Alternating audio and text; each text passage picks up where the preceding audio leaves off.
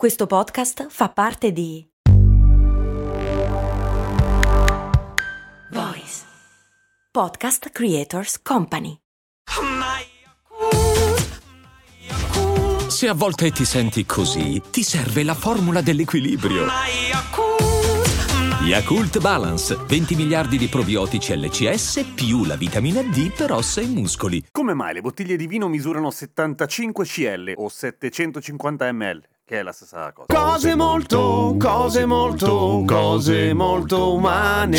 Non ha molto senso, no? Cioè, nel senso, sì, è una misura pratica, ma è sempre uguale e prescinde totalmente dal contenuto alcolico del vino, no? Cioè, nel senso, il Cannonau è sempre 75 ml e un vino scarsissimo misura 75 ml, per cui non è quello il parametro. Questa domanda me l'ha fatta Stefano, un patron, e che quindi sostiene cose molto umane su patreon.com slash cose molto umane, come dovrebbero fare tutti quelli che amano cose molto umane.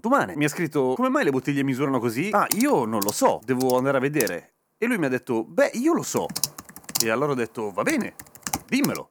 E la risposta è stata questa. Tante teorie, dalla capacità polmonare media di un soffiatore alla quantità giusta per un pasto a mille cose, ma semplicemente hanno preso i galloni imperiali inglesi e li hanno divisi in dozzine. Vera la questione dei galloni imperiali. Galloni imperiali. Ma sono vere anche le altre cose che dice Stefano. Per esempio, che il soffiatore di vetro medio mm, francese nel 1700 più o meno riusciva a soffiare una bottiglia da 75 ml perché venivano fatte così, appunto, soffiando e a un litro non ci arrivavano. O meglio, non tutti. Quella era una misura decente a cui arrivavano tutti quanti i soffiatori, per cui poteva essere standardizzata. Ma non solo. Questo potrebbe essere il motivo per cui ai tempi lo è stato, ma perché ha retto? Per la questione dei pasti anche. Nel senso che se ipotizziamo un pasto che di solito si fa in due, con due bevitori, se non altro di vino, in genere si fa un paio di bicchieri a testa e non di più. Non solo se sei da solo e quindi la bottiglia la chiudi per finirla il giorno dopo, beh, la finisci in un paio di giorni e il vino non va male. Ma la dimensione della bottiglia la rende piuttosto pratica per essere gestita, ad esempio, all'interno di una cantina, ok? Non è troppo grande, non è troppo pesante e c'è anche la questione del peso, perché una bottiglia da un litro di vino pesa molto di più della bottiglia d'acqua da un litro oppure una bottiglia di bibita, semplicemente perché l'involucro di solito è la plastica che è molto più leggero, mentre la boccia di vino pesa, porca miseria, per cui è normale che sia un po' più piccolina e tendenzialmente il vino non lo bevi con la stessa velocità con cui bevi l'acqua, o almeno non in tutte le occasioni, mettiamo così. Ok, a questo punto le altre misure,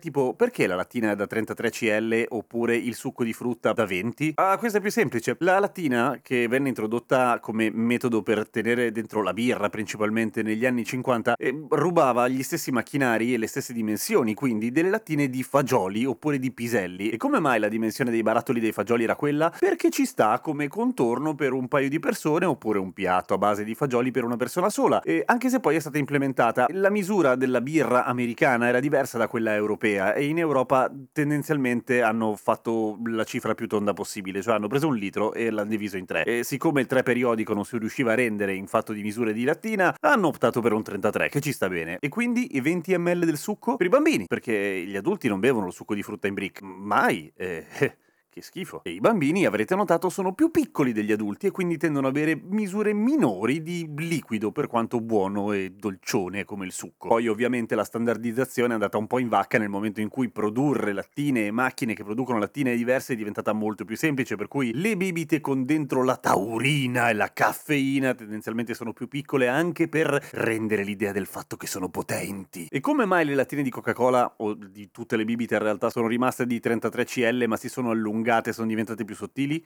eh, per imitare quelli là, quelli della taurina. Perché siccome le loro lattine erano piccole e sottili per diversificarsi, per far capire che era una bomba, e però andavano una cifra, gli altri si sono adeguati. Semplice. È il marketing, baby. A domani con cose molto umane, grazie a Stefano per la domanda e grazie a tutti i Patreon per sostenere cose molto umane.